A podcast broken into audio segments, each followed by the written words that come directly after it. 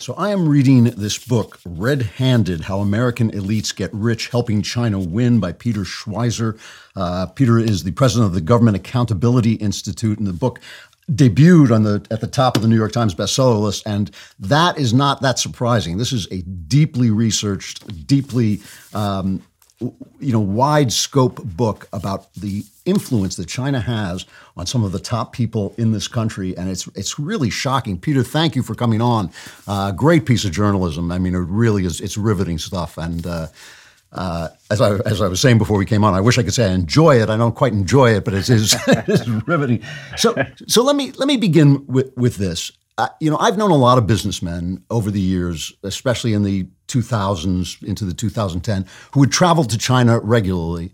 Uh, with no qualms of conscience, conservative, patriotic guys who were sharing uh, information and technology with them. And kind of the government was saying this is a good thing to do. What is the difference between that and what is in this book? Well, I think a couple of things. And Andrew, it's great to be on with you. I'm a big fan of your uh, written work over the years. Uh, I, I, think a couple of things uh, have changed between what I'm talking about. First is the time that we're talking about. Uh, in my mind, things really changed in China substantially um, when President Xi came to power in uh, 2011, 2012. Uh, I think before that, you could sort of argue or make the case or hope that uh, you know through more trade, more technology transfer, China would become more liberal. Uh, when Xi rose to power, that changed everything. It showed that that was a myth, that that was not true, because Xi has taken the country the opposite direction, more oppressive, more aggressive, uh, more focused on surpassing the United States than China was before. So, uh, my argument would be it, it was maybe a little more defensible to think that uh, things would turn out well in China 20 years ago. Uh, you cannot make that case in the past 10 years. Uh, anybody who's paying attention knows that. The second, I think, important part of the puzzle, though, is what I'm really focused on in the book is individuals in the United States on Wall Street and in Silicon Valley that aren't just doing trade with China, they're actually engaged in activities that are very directly and specifically helping the Chinese military industrial complex. Uh, now, people could say, well, in China, it's kind of blurred, and it is kind of blurred, but you're talking about people like Bill Gates who are actually investing in specific companies that are known known publicly uh, to be building uh, military weapons related systems for the Chinese military. And that to me takes it to a higher level than somebody who you know is engaging in commerce with China um, because of you know labor costs or whatever. China seems you know I talk a lot about the fact that there there aren't that many real big widespread conspiracies in the world, but there are a lot of conspiracies of interest where everybody has the same interest and it's not the interest they say. China seems to be creating those. It seems to be creating a system in which to disentangle yourself from China means to sacrifice your success and your wealth and and so much. Let's begin. Let's begin by talking about the Bidens. Do we at this point know? I mean, it's it's pretty obvious that Hunter Biden has been influence peddling his whole life. I mean, that seems to be his profession. Do we know now for a fact that Joe Biden is part of this? Uh, yeah, I mean, there's no question in my mind. Um, so in 2018, I first broke the story that Hunter Biden was doing deals in China and and uh, you know places like Russia. And at that time, it wasn't clear. Uh, all we had were corporate records, financial records from China and elsewhere. And we sort of put together the pattern of behavior, showed what Hunter Biden doing, what, what his dad was doing. With the Hunter Biden laptop and with the email collection of one of Hunter Biden's business partners, a guy named Bevan Cooney, who gave us access to his Gmail account. Uh, it, there's simply no question anymore. We know for a fact that Joe Biden not only aided and helped Hunter Biden in his overseas business schemes. We also know that Joe Biden is a direct beneficiary of those deals. Uh, when Joe Biden stands up and says, I've never taken a foreign uh, dollar in my life, could be technically true, but it, it's true because he's simply laundering it through his son, Hunter Biden. Uh, the emails show uh, without question that they have commingled finances, they have intermingled, intertwined finances, whatever words you want to use. that Hunter Biden was taking the foreign money. He was paying some of Joe Biden's monthly bills, but he was also paying some of his other bills, like renovations on his home in Delaware. So Joe Biden's a beneficiary financially, but we also know that Joe Biden was meeting with Hunter Biden's uh, paymasters overseas. Uh, and he was also meeting with prospective uh, business partners. Uh, these were done in such a way when Joe Biden was vice president of the United States that they were off the books. They didn't appear on the White House visitors logs. But we know for a fact, based on Chinese documents, for example, that those meetings took place. So, in my mind, all of the denials by Joe Biden, all the equivocations, all of the changing stories point to the simple fact that this is not a Hunter Biden story anymore. It is a Biden family story with Joe Biden at the center of it. And when Biden gets up and he's running for president and he says to people, you know, come on, folks, they're not going to steal our lunch. These are good folks over there in China. Is there any sign to you that this guy has I don't want to use the word awakened because I'm not sure he's ever done that, but like that, that he is now aware that the people who are paying him are bad guys who actually are, have designs on our country? Is, is there any sign you that he uh, has? I, I, yeah, no, I, that's a great question, Andrew. I mean, I, th- I, to my mind, there's no question he's always known to some extent that China is a rival to the United States. Because look, when he was vice president under Barack Obama, uh, Barack Obama's administration uh, had a recalibration, a repositioning of U.S. military forces away from Europe and towards the Asia Pacific region. And there were people in the in the Obama administration that says China is the rising threat we need to be worried about. So Joe Biden was getting those briefings. He knew about those policies, but he never really embraced them.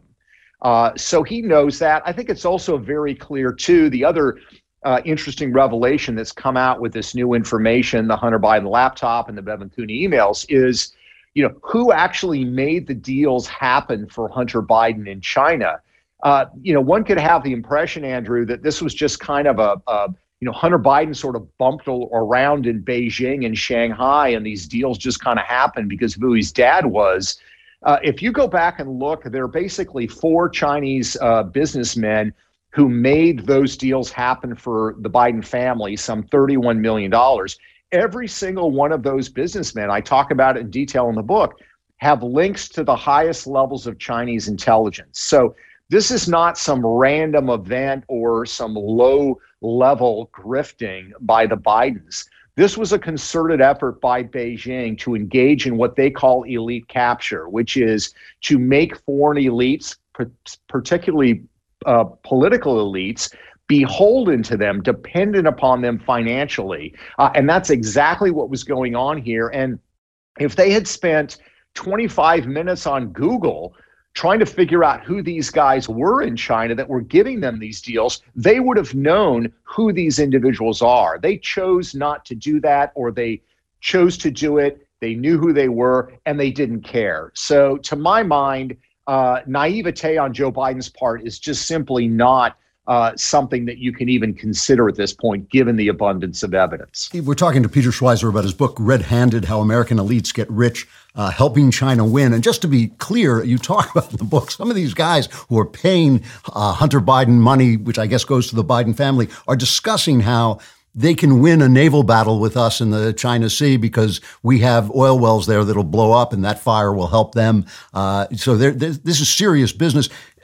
Talk a little bit about what's going on in Congress. I mean, Dianne Feinstein knows that she had a Chinese spy. I'm laughing, but it's not that funny. I mean, she knows she has a Chinese spy in her employ, and nothing, there doesn't seem to be, have been any consequences to that whatsoever. Or am I wrong about that? No, you're right. I mean, this is part of the problem. I mean, this strategy of elite capture that Beijing has, that's the term Chinese intelligence uses, works very effectively because what they basically do is they look at political figures in the United States or New Zealand and Australia and other parts of the world and say, if we can make these people serious money, they will be beholden to us, they will have leverage. Dianne Feinstein's a classic example of it. Uh, she was, for a long period of time, the chairman of the U.S. Senate Intelligence Committee, which means she had access to the highest level secrets in the United States. While she was doing that, her husband, uh, Richard Blum, who sad to say recently passed away, uh, was getting mega deals in Beijing from Chinese state uh, backed entities. And that really grew out of the fact that Dianne Feinstein and her husband had a very close personal relationship with Jiang Zemin, who was the premier of China for quite a bit of the time in the 1990s and early 2000s.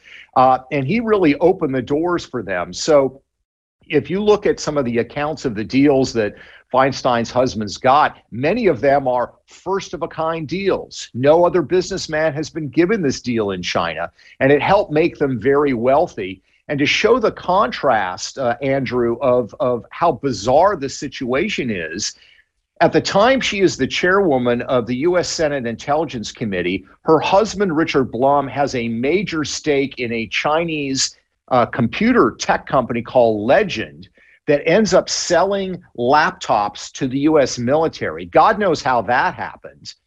But it turns out the Marine Corps discovers, surprise, surprise, that these laptops are all bugged. So the spouse of the chairman of the US Senate Intelligence Committee is neck deep in a company selling bugged laptops to the US military. That shows the kind of paradox of what we're talking about here. And Feinstein's not alone. I talk about Nancy Pelosi. Uh, I talk about on the Republican side, uh, Senator Mitch McConnell and, and, and his in laws, the Chao family. Uh, the Beijing is very opportunistic about this. They don't care if you're Republican or Democrat. If you're willing to play ball and if you're willing to help them on the big things, they don't mind if you critique them for human rights or uh, for the Uyghurs as long as you help them with the really big things, uh, they are very, very happy. The, the, the translation from the Chinese to the English is what they're looking for is big help with a little bad mouth. And that's what these politicians are essentially giving them. They'll ding them for something like human rights, but they, they basically support giving Beijing unfettered access to our technology and to our capital markets and to our markets to sell their goods. And if you give them those things, they are happy to give you deals to make you and your family very wealthy. You know, to, to, stick with the politics for just a minute, you mentioned Mitch McConnell. That was going to be my next question. This is not entirely a partisan thing. I mean, this is something that go. Is there anybody besides Donald Trump who's willing to call this out? Is there anyone in either party who you find, well, yeah, this is a voice that you can trust who's not in debt to these guys? Yeah, yeah, it's a great question. I mean, in the last chapter uh, called Fighting Back, uh, I do discuss the fact that there are some Republicans and some uh, Democrats who have been actually really good on China so far. You know, they can always disappoint. Uh, on the Republican side, uh, I talk about uh, Ted Cruz, for example, who's very good. Senator Rick Scott of Florida has been very good. Rand Paul has been very good in the U.S. Senate. If you look at the Democrat side, I got to say it. I don't agree with him on much of anything. Chuck Schumer has been pretty good on China. In fact, there are times when uh, Trump was really going after Beijing, and Chuck Schumer came to his defense. So we, you got to give him credit for that. Uh, also, Senator Joe Manchin of West Virginia, uh, Senator Warner from Virginia, a Democrat. They've all been pretty good on China on these issues. So there are people that are willing uh, to do it. Uh, the problem is, is it's the leadership. Uh, Nancy Pelosi in the House, Mitch McConnell in the Senate.